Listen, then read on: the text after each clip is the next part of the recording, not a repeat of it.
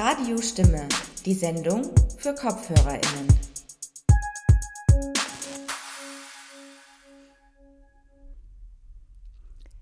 Hi und herzlich willkommen bei Radio Stimme.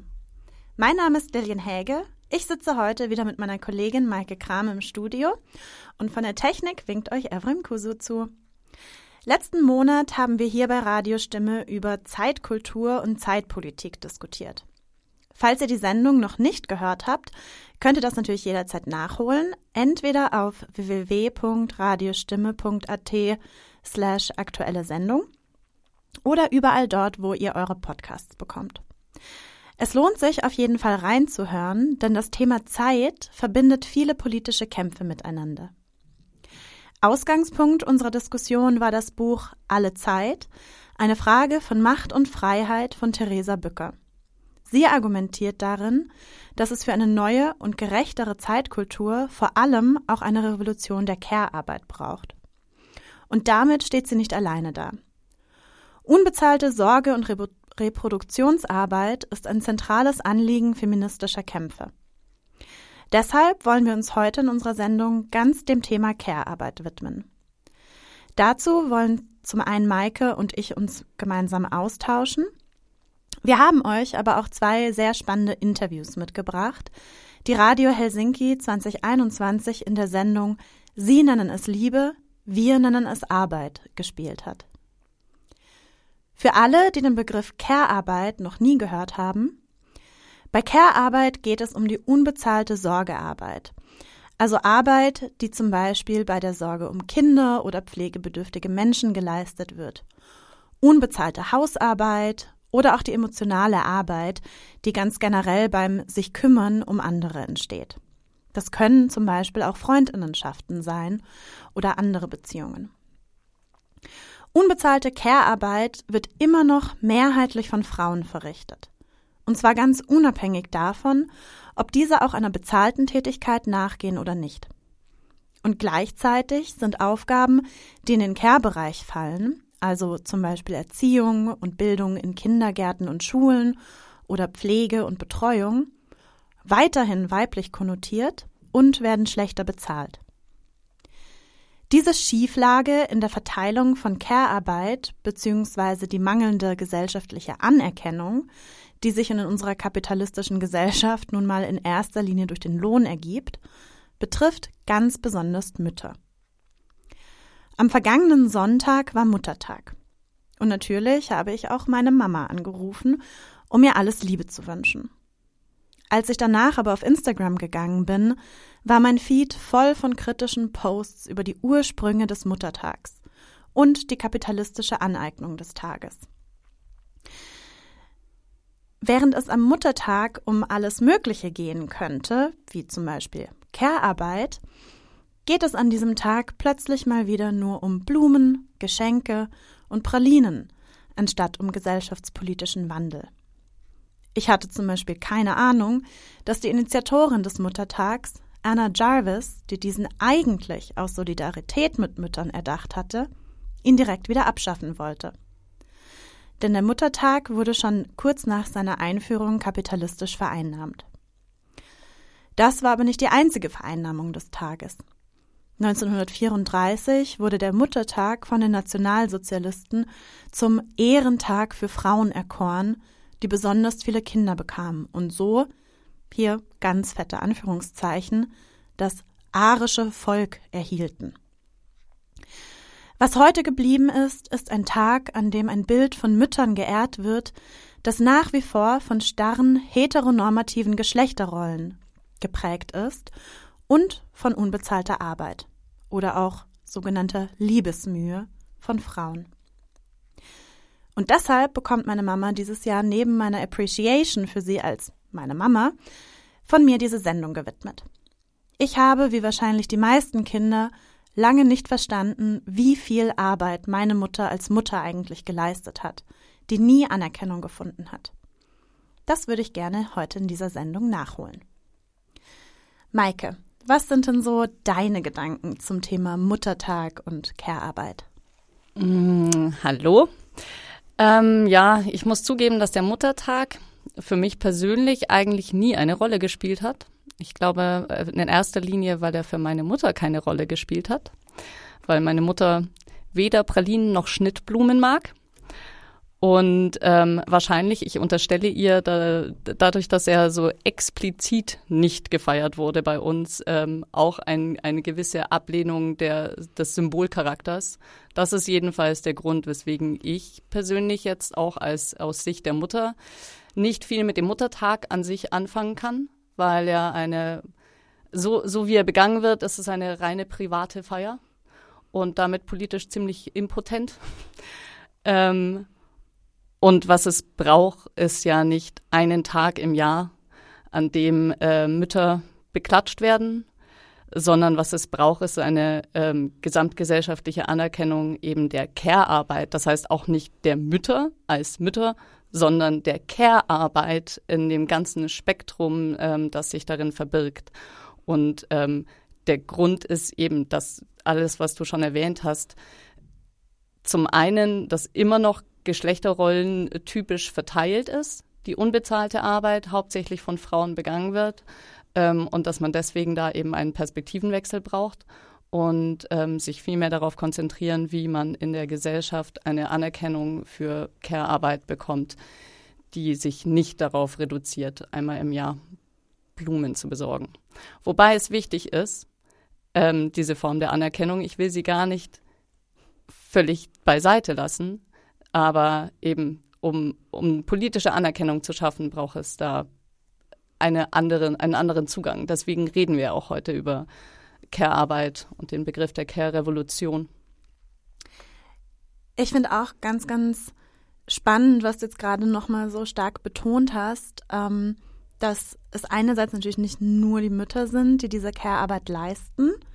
Es ist generell einfach Arbeit, die häufig an Frauen noch hängen bleibt in den gesellschaftlichen, also in den Arten, wie wir aktuell noch Beziehungen führen, eben viel heteronormative Kernfamilien, auch dieses Konzept bedingt, glaube ich, ganz stark die Art, wie wir aktuell Care-Arbeit noch verteilen.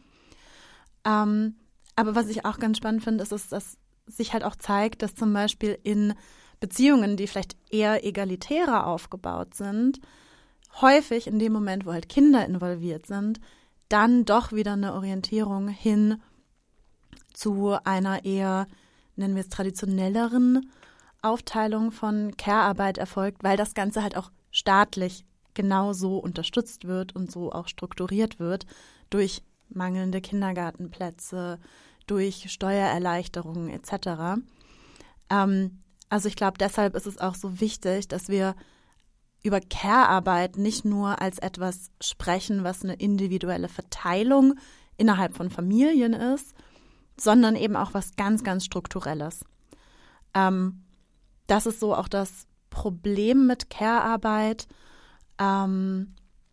mit der ungleichen Verteilung, weil es sich ja nicht nur sozusagen innerhalb eines Landes oder einer Gesellschaft so ergibt, sondern, darüber haben wir auch beim letzten Mal schon gesprochen, auch an sogenannten globalen Care-Chains hängt, die zum Beispiel auch, also nicht nur den Sexismus, der da mitschwingt, vertiefen, sondern auch rassistische Strukturen zum Beispiel, weil dann häufig, wenn Care-Arbeit so nicht geleistet werden kann, diese dann ausgelagert wird, häufig wiederum an Frauen, häufig Frauen aus prekäreren Verhältnissen, häufig Frauen aus dem globalen Süden zum Beispiel.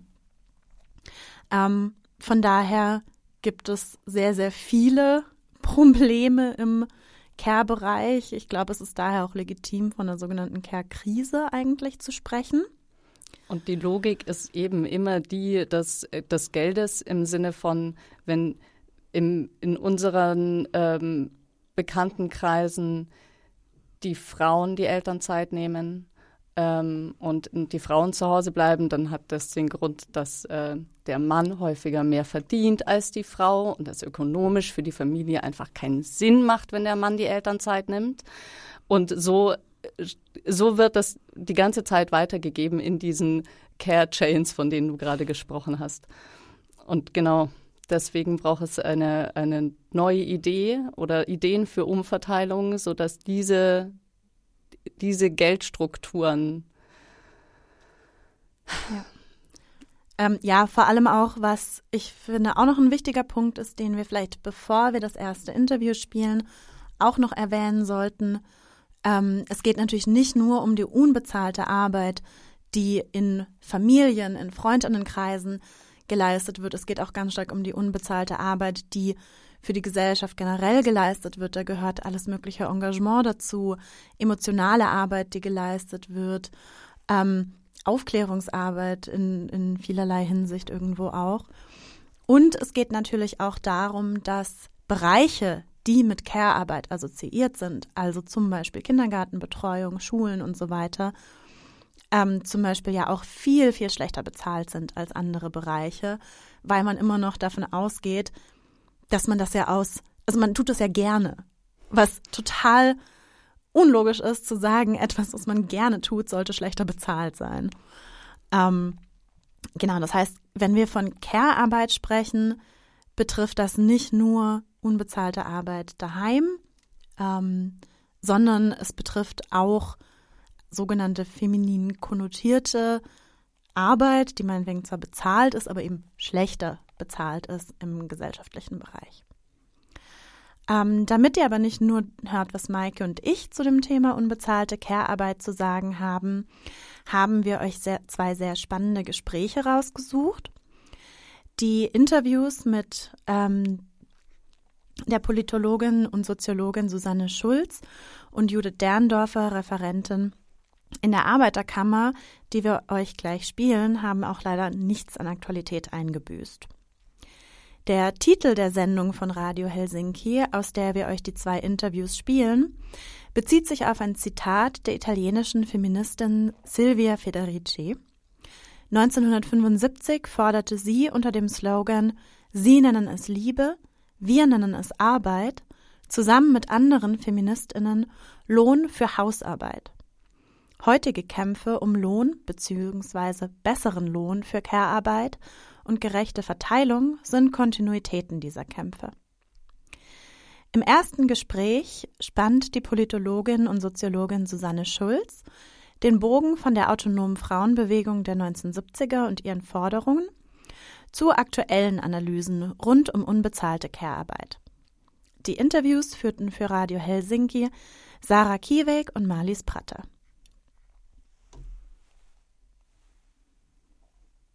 Die Politologin und Soziologin Susanne Schulz erklärt die analytische Leistung des feministischen Materialismus der 1970er Jahre, der in der autonomen Frauenbewegung entstanden ist. Ja, also erstmal müssen wir ja sehen, dass diese Bewegung damals ganz eng im Austausch auch mit den linken Bewegungen, den marxistischen Bewegungen entstanden sind, die dominant in der Linken waren. Und viele linke Männer eben auch den Frauen dann gesagt haben, naja, Geschlechterfragen ist ein Nebenwiderspruch oder ist ein bürgerlicher Kampf. Das heißt, die feministischen Autonombewegungen sind auch entstanden in Auseinandersetzungen mit dem Marxismus und ausgehend von Marxismus in Kritik an bestimmten marxistischen Vorstellungen. Heute kennen wir wieder dann Arbeiten von Silvia Federici, die sozusagen damals das mitentwickelt hat, die jetzt wieder neu gelesen wird. Wichtig war eben zu sagen, dass Marx sozusagen die Ausbeutung auf die Frage der Lohnarbeit reduziert hat und missachtet hat, dass die Lohnarbeitenden ja selbst produziert, sozusagen geboren werden müssen, versorgt werden müssen alltäglich und dass das eben gleichzeitig entstanden ist zur Lohnarbeit, die Idee einer unbezahlten Arbeit im Privathaushalt, als private weibliche Arbeit und auch als Arbeit, die so aus Liebe gemacht wird, ne, die naturalisiert wurde. Und diese ganze Auseinandersetzung war sicher zentral für die feministischen Bewegungen der Zeit. Und hat eben auch gezeigt, dass sozusagen für die kapitalistische Vergesellschaftung eben auch nicht nur die Lohnkämpfe, die Fabrik wichtig sind, sondern andere Orte für Kämpfe eben auch wichtig sind. Der Haushalt, die geschlechtliche Arbeitsteilung, die unbezahlte Arbeit eben. So würde ich das zusammenfassen jetzt mal. Dass eben die Hausarbeit, also diese unbezahlte Arbeit, auch ein Ausbeutungsverhältnis ist. Diese Analyse ist halt was Neues gewesen und revolutionär, würde ich sagen. Es gab ja dann sogar Forderungen, Lohn für Hausarbeit. Aber wenn man jetzt in aktuelle Debatten geht, ist es ja nach wie vor so, dass Frauen hauptsächlich diese Arbeit machen aber auch zusätzlich noch mehr Lohnarbeit machen. Sie sind also mehrfach belastet. Was ist aus deiner Sicht da schiefgelaufen? Ja, vielleicht noch mal kurz zu diesen Kämpfen Lohn für Hausarbeit. Wichtig war damals den Aktivistinnen, dass sie gesagt haben, es geht nicht um Lohn für Hausfrauen. Es war also auch eine umkämpfte Kampagne damals, was damit nun genau gemeint ist. Wichtig auf jeden Fall war eben, unbezahlte Arbeit sozusagen ins Zentrum zu stellen. Und ich denke, danach hat es in vielfacher Hinsicht eine Fixierung gerade auch eines Mainstream-liberalen Feminismus auf Einstieg in die Erwerbsarbeit für Frauen gegeben, was ja auch nicht zu verleugnen ein wichtiger Kampf war und ist. Aber eben dadurch eben die unbezahlte Arbeit aus dem Blick geraten ist lange. Ne? Also was weiter sozusagen von eben mehrheitlich Frauen geleistet wurde, ist lange nicht für so wichtig erklärt worden. Es ist auch idealisiert worden, was mit dem Einstieg in die Erwerbsarbeit denn eigentlich, was das heißt für viele. Es ist auf eine zuverdienende Arbeit geblieben innerhalb von Haushalten. Für die Frauen, die eben nicht bürgerliche Karrieremöglichkeiten haben mit dem Einstieg in der Erwerbsarbeit, ist es auch eine prekarisierte, eine harte Arbeit. Und wie du schon gesagt hast, ist eben gleichzeitig diese Doppelbelastung ein bisschen aus dem Blick geraten. Das, was trotzdem weiter krisenhaft geleistet werden muss, trotz Erwerbsarbeit und was eben in der Veränderung von Geschlechterrollen so stecken geblieben ist, dass auf der einen Seite Frauen sich andere Räume erobert haben, aber das nicht einhergegangen ist mit der Eroberung dieser Räume sozusagen oder das Einlassen dieser unbezahlten Arbeit durch die Männer. Ne? Also es ist sozusagen, die Geschlechterrollen ja sozusagen haben sich nicht komplett verändert in der Hinsicht. Ich würde auch noch sagen, dass was auch nicht wahrgenommen wurde lange und was jetzt stärker in die Debatte gerät, um die ganze Sorgearbeit eben, ist, dass auch die Krise dieser jetzt schlechter zu leistbaren Arbeit, weil eben beim Frauen mehr auch Erwerbsarbeit machen, dann delegiert wurde eben auch an andere Frauen, entlang von rassistischen oder auch kolonialen Kontinuitäten eben an Care-Migrantin. Ich würde aber auch noch weitergehen, zu sagen, dass bestimmte Dinge ausgeblendet worden sind, wie die Hausarbeit sozusagen auch teilweise verschoben wurde. Also wenn ich mir überlege, meine Mutter hat noch genäht, hat immer Essen gekocht, dann ist jetzt sozusagen diese Arbeit auf die prekäre Textilarbeit zum Beispiel reduziert, also verschoben worden. Ne? Dadurch können wir uns ja billige Klamotten immer wieder neu kaufen, müssen unsere Klamotten nicht reparieren. Essen hat auch was damit zu tun, dass es jetzt viel mehr sozusagen billige Möglichkeiten gibt, Essen zu bestellen, gekochtes Essen zu bestellen. Müssen wir gucken, wer liefert denn das Essen unter prekären Arbeitsbedingungen? Wer kocht das in den Küchen? Also das sind alles so Fragen, die sozusagen dann auch mit dazugehören, wenn wir uns die Veränderung von Haus- und Sorgearbeit angucken. Mittlerweile befinden wir uns ja in einem reaktionären, rechtskonservativen Backlash. Trotzdem sind feministische Kämpfer auch jetzt weltweit wieder sehr laut und kämpfen gegen Gewalt an Frauen und Flinterpersonen und für eine gerechte Verteilung von Care-Arbeit. Aber gleichzeitig, du hast es angesprochen, und vielleicht kannst du es noch einmal genauer erklären, ist diese Emanzipation der weißen westlichen Frau nur auch bis zum großen Teil möglich gewesen durch dieses Verlagern der Care-Arbeit auf zum Beispiel, wie du gesagt hast, migrantische Arbeitskräfte. Was bringt das mit sich und kannst du da nochmal genauer drauf eingehen? Ja, also ich denke mal, ich bin schon lange in der Gruppe aktiv in Berlin, die sich austauscht und gemeinsam sich organisiert mit Frauen ohne Aufenthaltsstatus, die eben völlig entrechtet in Berlin Putzarbeit machen, Sorge, also Babysitting machen und selber keinerlei Rechte auf Zugang zu Sozialversicherung oder sonst irgendwas haben oder Arbeitsrechte auch, sehr schwierig zumindest. Ich finde, das ist inzwischen in der feministischen Debatte sehr viel sichtbarer geworden, das ganze Thema, durch die Frage auch Rassismus, koloniale Verhältnisse, Klassenverhältnisse zusammenzudenken und auch nochmal neu zu gucken, wer denn eigentlich, also welche Geschichten gibt es denn an Sorgearbeit, die eben nicht nur die private Hausfrau sozusagen beinhaltet, sondern auch die ganze Geschichte der Dienstbotin, der Haussklavin, der Ammen, der Sexarbeiterin, also sozusagen nochmal eine klassen- und rassistisch aufgeteilte Frage auch. In der Öffentlichkeit, finde ich, wird es relativ wenig weiter gesehen. Also das ist in Deutschland jetzt und ich denke in Österreich auch während der Corona Krise am Anfang klar geworden, dass Altenpflege sehr viel von der 24-Stunden- Betreuung von durch osteuropäische Frauen abhängt, die eben selber sehr, sehr schlecht, weit unter Mindestlohn bezahlt werden. Ja, und ich finde, dass so eine feministische Debatte eben sich genauer sozusagen mit so einem internationalistischen und auch antirassistischen Blick auf Sorgeketten auch angucken muss. Also wie wird es sozusagen international organisiert, dass die Frauen überhaupt hierher kommen und dann diese Arbeit machen? Also unter welchen Migrationsbedingungen passiert das, dass es entrechtete Gruppen eben gibt, die dann auch diese Arbeit machen müssen? Welche Projektionen gibt es auf die Frauen, dass gerade die diese Arbeit besonders gut machen können und nicht keine andere Berufsbiografie haben? Was ist mit ihren Familienangehörigen zu Hause, die sozusagen ja dann nicht mehr versorgt werden? All diese Fragen, finde ich, sind sozusagen auch jetzt eine feministische Frage, eine Frage um Sorgearbeit, ne? Und da geht es auch um sowas wie Legalisierungsforderung, gleiche Rechte für die Arbeitenden hier. Es geht um Recht auf Familienzusammenführung. Es geht aber auch um globale soziale Ungleichheit, die bedingt, dass überhaupt diese Arbeiterinnen zur Verfügung stehen, ne? Was können wir aus diesen feministischen Kämpfen und Diskursen der 70er Jahre lernen? Und wie können wir sozusagen diese unvollendete feministische Revolution ins Heute übertragen und weiterführen? Was ist da deiner Meinung nach sinnvoll? Ja, also erstmal ist ja sowieso im Moment so, dass in den feministischen Debatten tatsächlich Sorgearbeit wieder im Zentrum steht, ne? Es gibt die Care Revolution, es gibt den feministischen Streik. Also tatsächlich tut sich da einiges, nicht nur auf die Erwerbsarbeit zu gucken. Das finde ich schon mal sehr gut. Aber da ist vielleicht eine Lehre aus der Vergangenheit, sich das als eine Frage anzugucken, die eben doppeltes Gesicht hat. Also es geht darum, einerseits diese Arbeit auch zu verweigern und zu sagen, es muss umverteilt werden und nicht nur sie zu romantisieren, was vielleicht manchmal auch passiert, ne? Zu sagen, dass es eine absolut wichtige Arbeit ist, die anzuerkennen ist und die wir gesellschaftlich stärker bewerten müssen und umverteilen müssen und sozusagen auch stärker wertschätzen müssen. Das ist, glaube ich, so beides wichtig, und das finde ich, das haben diese Lohn für Hausarbeit auch sehr gut gezeigt. Ich denke zum Beispiel, dass es also diese doppelte Diskussion immer in dem feministischen Streik passiert, dass gesagt wird, wir müssen das einerseits bestreiken, diese Arbeit, um es sichtbar zu machen als wichtige Arbeit.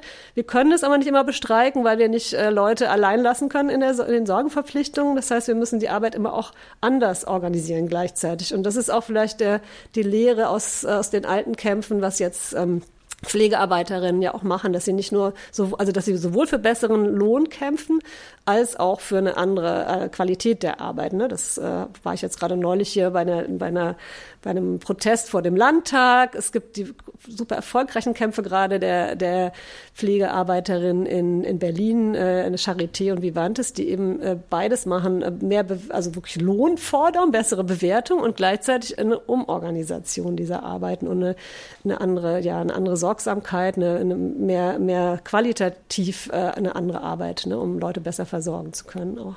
Welche Erfolge haben die sozusagen gemacht mit ihrem Protest? Ja, die haben jetzt, die hatten jetzt sehr lange gestreikt, trotz enormer sozusagen auch moralischer Kritik daran, dass es im Moment in Berlin dann teilweise schlecht aussah mit bestimmter Versorgung, weil das nicht ganz aufgefangen werden konnte manchmal. Aber die haben gesagt, wir machen trotzdem weiter, weil die Situation schon vorher so prekär und dramatisch auch für die Patientin immer war, dass wir einen anderen Schlüssel brauchen. Und da haben sie ziemlich erhebliche Verbesserungen erreicht. Also sind sie erstmal so ganz erfolgreich innerhalb dieses Kampfes.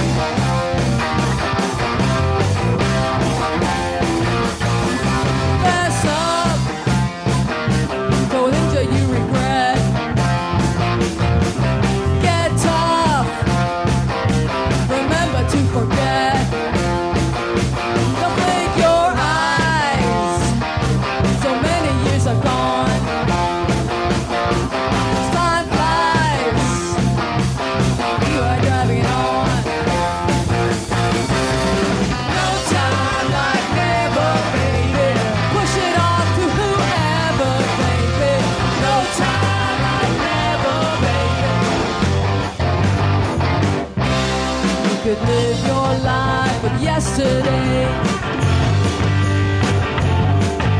in a silly little box, it's safe to say. Pull the wool over your mind's eye, but when you step on out, you're gonna wonder why. So don't get lost or run away, 'cause today is tomorrow's yesterday.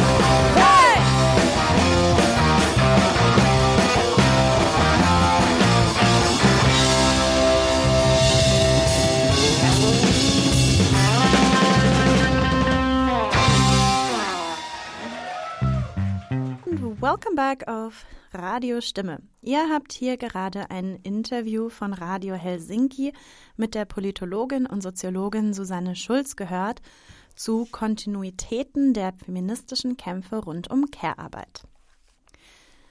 Was ich erstmal ganz schockierend finde, ist, dass, also einerseits ist es natürlich schön, dass es Kontinuitäten feministischer Kämpfe gibt, andererseits ist es echt krass, dass man sich irgendwie 60 Jahre später immer noch mit genau den gleichen Themen beschäftigt und auseinandersetzt.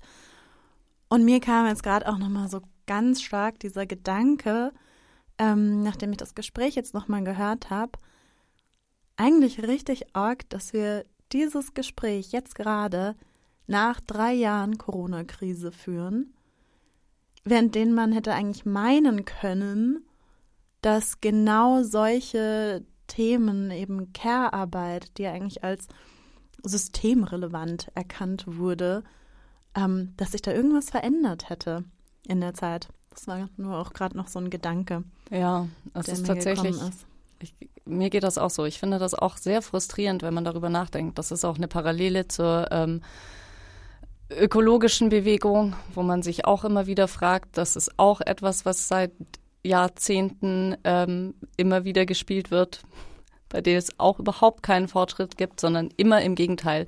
Es wird schlechter und auch was eben den Sozialstaat anbelangt, gibt es auch immer zunehmenden Abbau. Also die Entwicklung ist so, dass man irgendwie, ja, es gibt viele schöne Initiativen, aber es ist sehr frustrierend, wenn man sich die Gesamtentwicklung anschaut, dass wir dieses Gespräch führen und wie es momentan aussieht. Weil, ja, wie in dem Beitrag erwähnt, so der Streik ist ein sehr sinnvolles Mittel, denke ich, in dem Fall.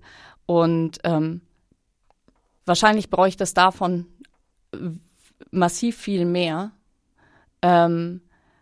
Aber unsere Zeitpolitik, da gehe ich wieder zurück zu unserer letzten Sendung auch und zu diesem Thema alle Zeit. Wir sind in dieser Schleife von Erwerbsarbeit und man muss permanent irgendwie dafür sorgen, dass man über die Runden kommt und die Zeit wird gefressen dadurch, dass man Geld verdient. Und Care-Arbeit, wenn man einen Wandel möchte, dann muss man auch die Politik als eine Form der Care-Arbeit betrachten. Denn es ist klar, in der Art und Weise, wie wir momentan beschäftigt sind, haben wir auch keine Zeit, um Politik zu machen. Und das ist ja genau das, was es braucht, um auch solche Streiks zu machen. Man muss sich organisieren, man muss sich zusammenfinden und die Arbeit, die darin steckt. Und es gibt natürlich sehr viele, die diese Arbeit machen. Aber die sind allesamt auch darauf angewiesen, oder deren Arbeit besteht ja auch darin, eine Allianzen zu schmieden und Leute zusammenzubringen, um politisch aktiv zu werden. Und diese Leute haben chronisch keine Zeit. Und das ist Ich glaube, das ist ein sehr großes Problem, wo ich auch persönlich politische Maßnahmen vermisse, weil ich denke, das ist eigentlich im Sinne einer jeden aufrichtig demokratischen Partei dafür zu sorgen, dass Menschen Zeit für Politik und für politisches Engagement haben und sich engagieren können, weil daran hängt unsere Demokratie.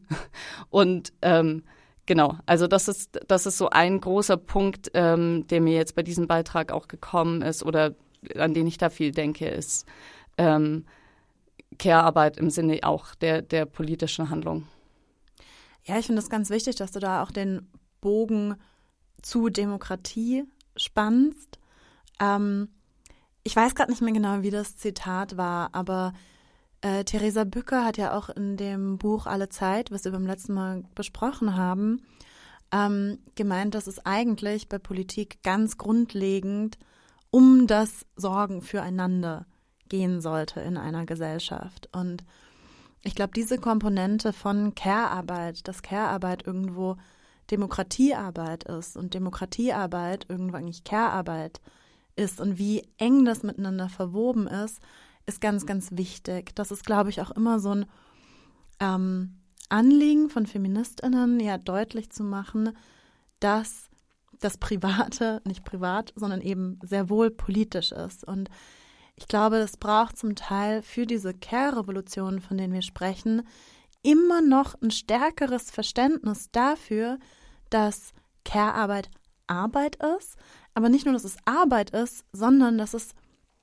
ein Wirtschaftsfaktor ist, dass es ein wichtiger Beitrag zur Wirtschaftsleistung eines Landes ist. Theresa Eckbahn, nicht Theresa Bücker, die Journalistin, sondern Theresa, die beim letzten Mal in der Sendung als unsere Expertin mit dabei war, hat da zum Beispiel auch nochmal zugesagt, es ist so wichtig, wenn man zu mehr Gendergerechtigkeit kommen möchte, dass man auch unbezahlte Arbeit und Care-Arbeit zum Beispiel im Bruttoinlandsprodukt erfassen kann, weil es gibt momentan einfach keine Instrumente, um Care-Arbeit als Wirtschaftsleistung zu erfassen.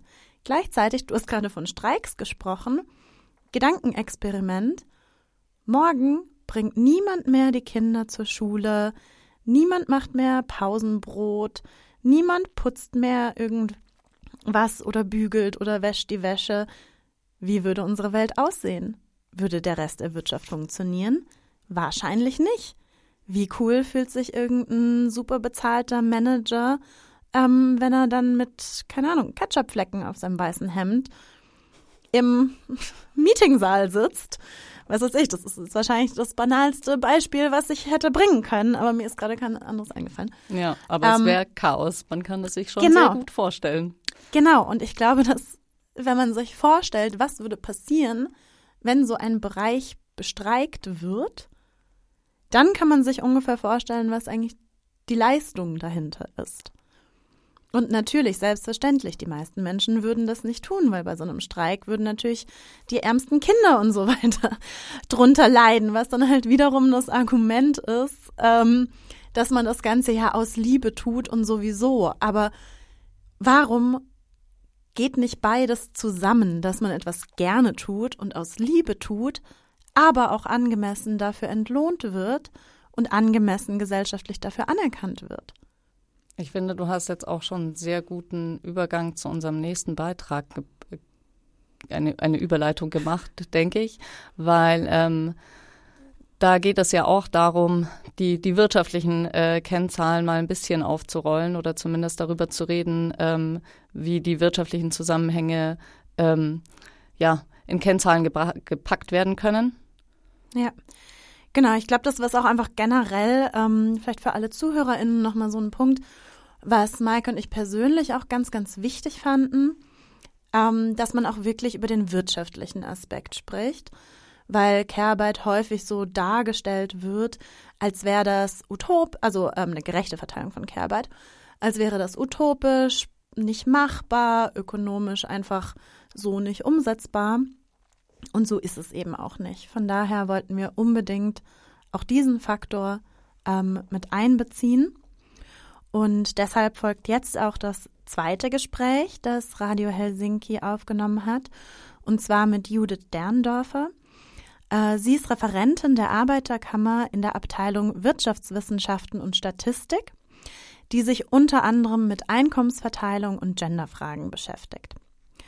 Und das Gespräch knüpft eben auch direkt an unsere Sendung vom vergangenen Monat zur Zeitpolitik an, beleuchtet diesmal aber eben Österreich genauer. Judith Derndorfer ist Referentin in der AK Wien in der Abteilung für Wirtschaftswissenschaften und Statistik. Sie beschäftigt sich mit Fragen zur Einkommensverteilung, Genderfragen und Neubeschäftigungsformen. Sie erklärt, wie es in Österreich derzeit ausschaut in puncto Aufteilung zwischen bezahlter und unbezahlter Arbeitszeit nach Geschlechtern. Also die letzte Zeitverwendungserhebung wurde 2008, 2009 durchgeführt. Dementsprechend sind die Zahlen, die ich jetzt nennen werde, schon relativ veraltet. Und zwar war es 2008, 2009 so, dass circa 2/3 der unbezahlten Arbeit wurde von Frauen geleistet. Unbezahlte Arbeit versteht man einerseits Haushaltsführung, Kinderbetreuung, auch die Betreuung von älteren und pflegebedürftigen Menschen sowie Freiwilligenarbeit. Also hier ist jährlich ist das circa 9,7 Milliarden Stunden und eben hier eine Schieflage, dass 2/3 von Frauen geleistet wird. Bei der bezahlten Arbeit ist es hingegen umgekehrt. Da wird in etwa 40% von Frauen geleistet und 60% von Männern.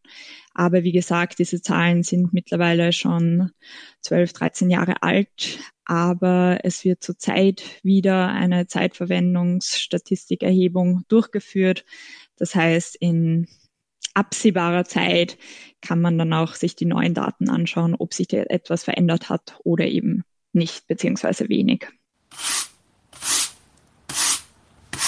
Die Zeitverwendungserhebung ist ein sehr, sehr wichtiges Tool, bei dem man wissen kann, okay, wie verbringen in Österreich lebende Personen eigentlich diese 24 Stunden, die jedem von uns zur Verfügung stehen.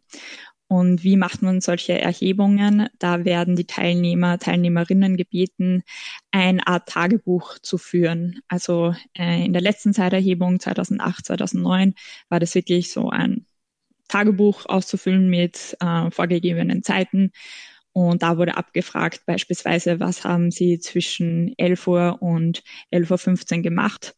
Wo haben Sie das gemacht? Waren da noch andere Personen anwesend und haben Sie etwas nebenbei gemacht? Also man unterscheidet ja auch zwischen Haupttätigkeiten und Nebentätigkeiten. Beispielsweise, wenn man gerade kocht für die Familie und gleichzeitig die Kinder beaufsichtigt oder mit dem Kind spricht, wäre das die Haupttätigkeit eben Kochen und die Nebentätigkeit mit dem Kind sprechen. Und dann wird das eben aufaddiert. Und so kann man sich schön anschauen, okay, wie viele Stunden verbringen die Leute im Schnitt mit Schlafen, eben bezahlter Arbeit, unbezahlter Arbeit. Es wird auch relativ detailliert abgefragt, also es wird nicht nur nach Hausarbeit abgefragt, sondern sehr viele verschiedene Kategorien, wie eben Kochen, Backen, aber auch Wäsche waschen, Reparaturen, Gartenpflege etc. Also man kann sich das eben sehr genau anschauen. Einerseits, wie viel Zeit verbringen Menschen mit gewissen Tätigkeiten.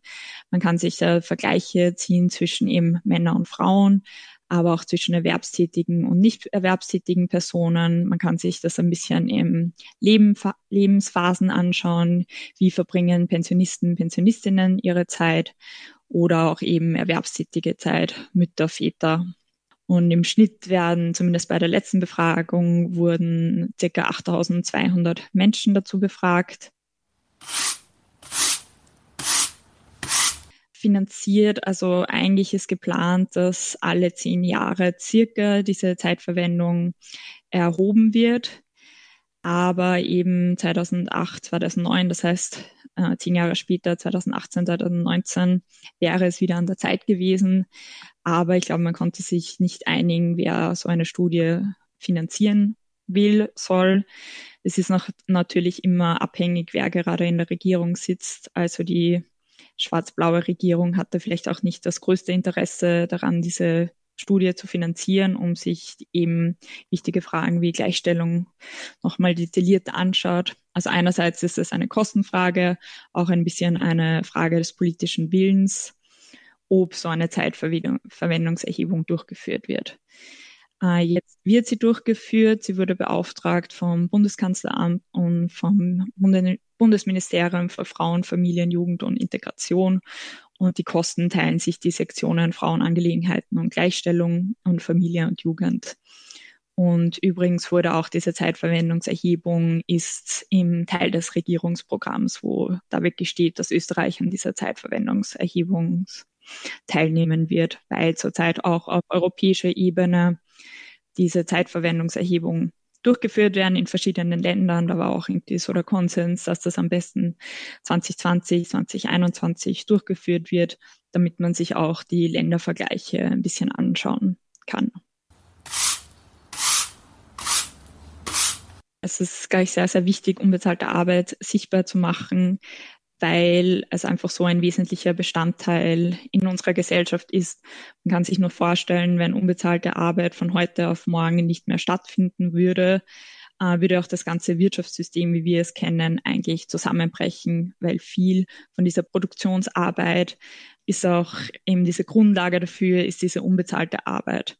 Also einerseits müssen wir versorgt werden, wir müssen essen, selber kochen, Kinder erziehen, Kinder betreuen. Also das ist ein ganz, ganz wesentlicher Bestandteil für die Gesellschaft.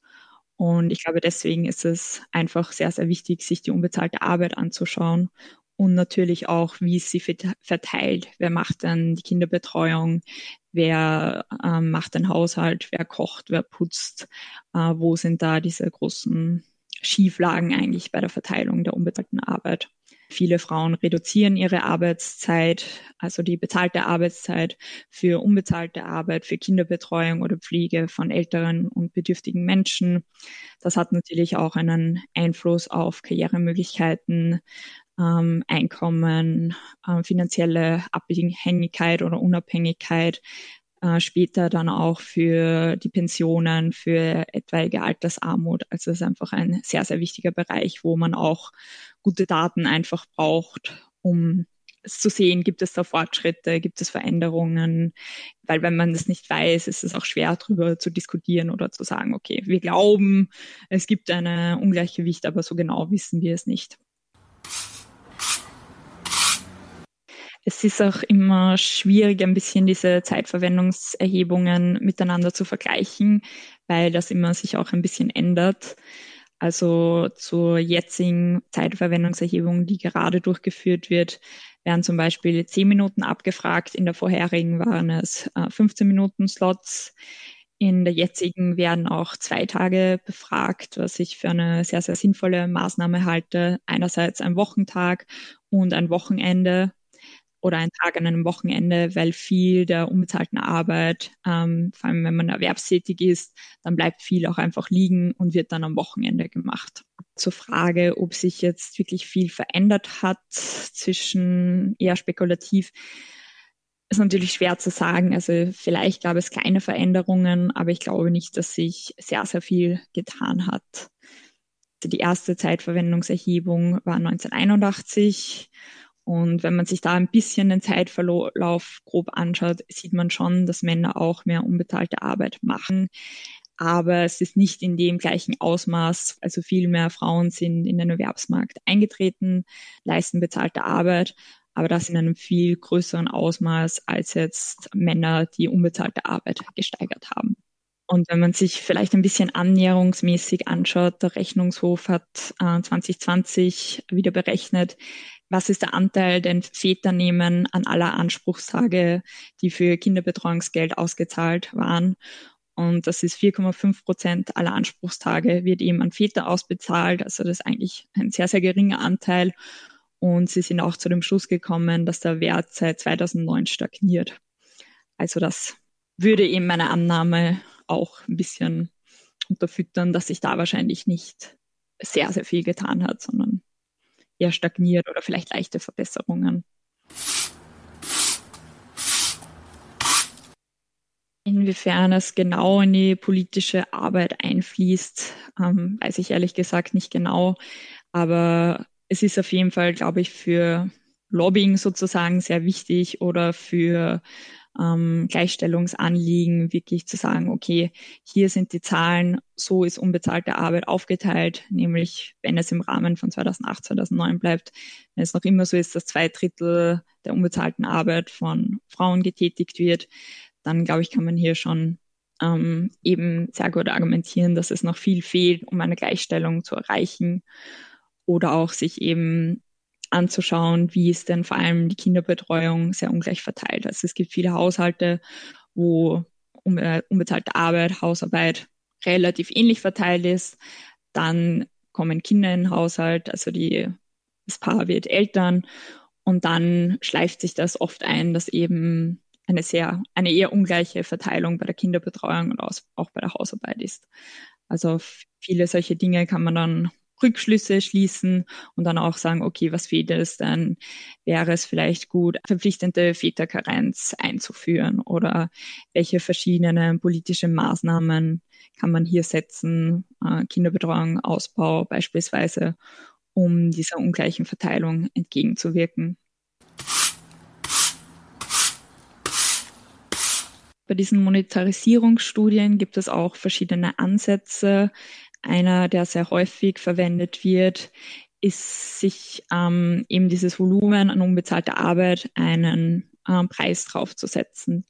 Wie wird sowas gemacht? Eben anhand dieser Zeitverwendungserhebungen wird sich angeschaut, okay, wie viele Stunden wird beispielsweise gekocht, geputzt, Garten gearbeitet etc. Und für diese einzelnen Aktivitäten wird ein fiktiver Lohn sozusagen berechnet. Also man kann sich das beispielsweise anschauen. Für Kochen nimmt man den Mindestlohn von einem Koch, einer Köchin und schaut, okay, wie viel würde die Frau oder Mann, der jetzt kocht, für diese Arbeit entlohnt werden? Wie hoch wäre dann das fiktive Einkommen? Und somit kann man sich das ganze Volumen, was an unbezahlter Arbeit getätigt wird, kann man eben in Relation auch zum BIP setzen. Die Schweiz macht das beispielsweise und 2016 haben sie eben das auch in einer ähnlichen Art bewertet und kommen zu dem Schluss, dass die ganze unbezahlte Arbeit einen Wert sozusagen von 408 Milliarden Schweizer Franken hätte. Das wären circa, habe ich mir umgerechnet, 370 Milliarden Euro. Also das ist schon sehr gut zum Verdeutlichen, wie viel unbezahlte Arbeit eigentlich gemacht wird. Wenn man das in Relation zum BIP zieht, das BIP in 2016 war in der Schweiz 685 Milliarden Franken. Also ist es wirklich, dass unbezahlte Arbeit ein sehr, sehr wichtiger Teil in diesem Wirtschaftssystem ist und deswegen auch die Anerkennung verdient hätte, auch für politische Maßnahmen und dass nicht nur auf die bezahlte Arbeit geschaut wird. Das war ein Gespräch von Radio Helsinki mit Judith Derndorfer, Referentin der Arbeiterkammer in der Abteilung Wirtschaftswissenschaften. Die Zeitverwendungsstudie, von der sie übrigens in dem Interview spricht, nochmal zur Erinnerung, das Interview ist von 2021, ist leider immer noch nicht fertig. Es wäre sehr spannend gewesen, sich eben auch die aktuelleren Zahlen genauer anschauen zu können. Allerdings ist die Studie für Ende 2023 angekündigt. Vielleicht gibt es also bald aktuellere Daten zur Verteilung unbezahlter Arbeit in Österreich und ihr könnt von uns hier nochmal ein Gespräch drüber hören. Das werden wir dann sehen. Maike. Ja, ich bezweifle ja, dass dann etwas passiert. Das finde ich bisher irgendwie auch an dem Beitrag kommt das auch ganz gut raus oder wenn man nachliest, das hat ja gar keine Konsequenzen bisher richtig. Also diese Zeiterfassungsstudien sind nicht nur lieblos alle 10 Jahre, wenn, sondern haben auch, also ich weiß nicht, ich wüsste nicht, welche Konsequenzen daraus folgen, beziehungsweise wird ja auch gesagt, es gibt eigentlich keine zu verzeichnenden Entwicklungen und man kann sie auch gar nicht richtig sehen, die Entwicklung, denn es wird ja nur alle 10 Jahre aufgezeichnet. Ja, also dass es nur alle 10 Jahre aufgezeichnet wird, ist im Prinzip ja schon fast irrelevant, wenn man sich anschaut, wir wissen schon, dass Care-Arbeit ungleich verteilt ist. Und das wissen wir auch nicht erst seit 2008. Ja. Das wussten offensichtlich, erster Beitrag, Feministinnen in den 1970er Jahren auch schon. Also es ist ja kein neues Thema. Das heißt, irgendwie so diesen Zusammenhang aus einer Zeitverwendungsstudie und dann einer tatsächlichen Handlungsempfehlung oder sowas sehe ich da auch nicht so ganz. Was mir auch total aufgefallen ist, schon beim ersten Hören des Beitrags, aber auch jetzt gerade eben, als wir den Beitrag auch selber natürlich nochmal gehört haben, Judith Derndorfer erklärt ja auch genau, wie man das, also die Wirtschaftsleistung von unbezahlter Arbeit an sich errechnen könnte, was natürlich super wichtig ist und irgendwie muss man es machen. Aber irgendwie beißt sich für mich da so die Katze in den Schwanz, die Schlange in den Schwanz, wie auch immer, irgendein Tier, weil man im Prinzip die unbezahlte Arbeit gleichsetzt mit der Arbeit, die wiederum im gesellschaftlichen Bereich feminisiert ist und schlechter bezahlt wird. Also man sagt im Prinzip so, okay, ich schaue mir jetzt an, wie viel müsste beispielsweise eine Frau, die Teilzeit arbeitet, damit sie sich mehr um ihre Kinder kümmern kann, wie viel müsste diese Person für das sich um die Kinder kümmern verdienen. Und dann schaut man sich an, wie viel verdient eine Erzieherin im Kindergarten oder wie viel verdient eine Lehrerin in der Schule.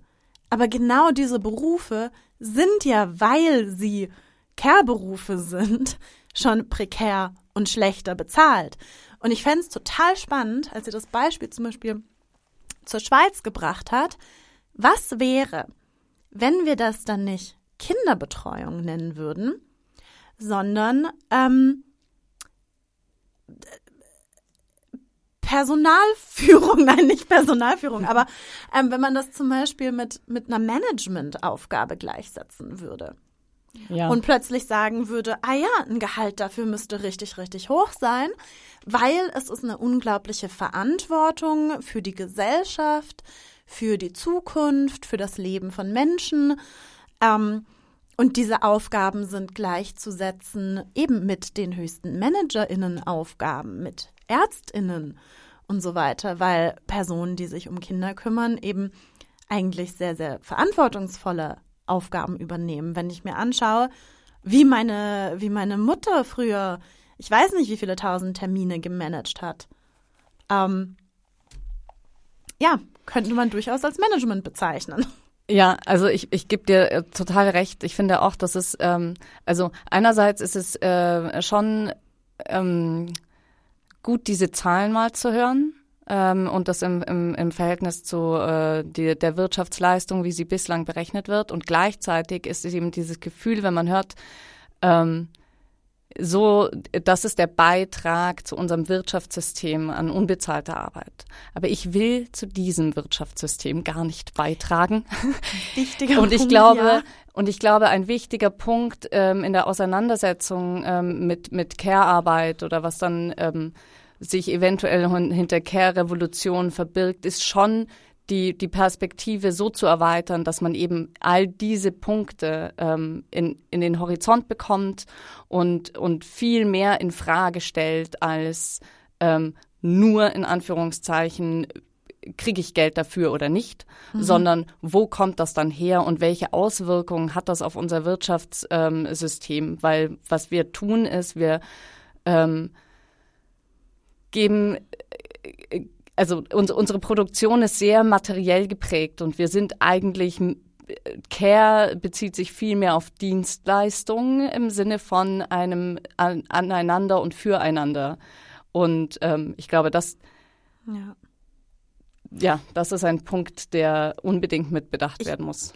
Ich glaube, in dem Bereich, also wir könnten da noch ganz, ganz viele Sachen ansprechen, angefangen mit Communities, mit alternativen Familienmodellen.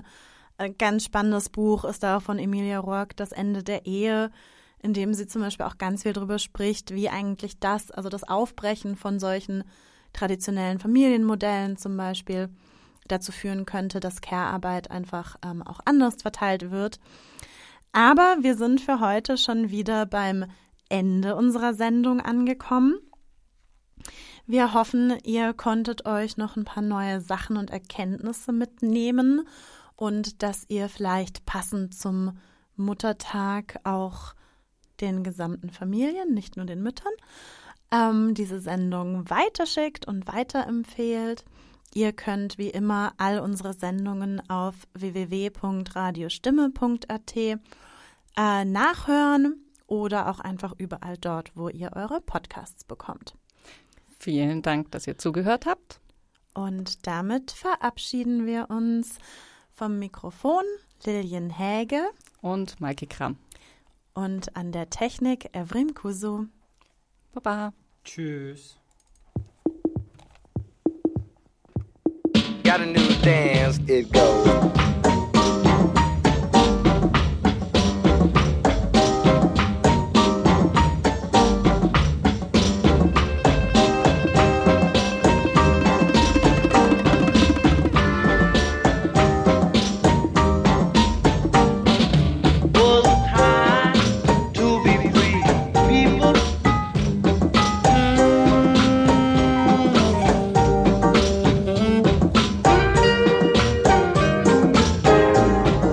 Monday.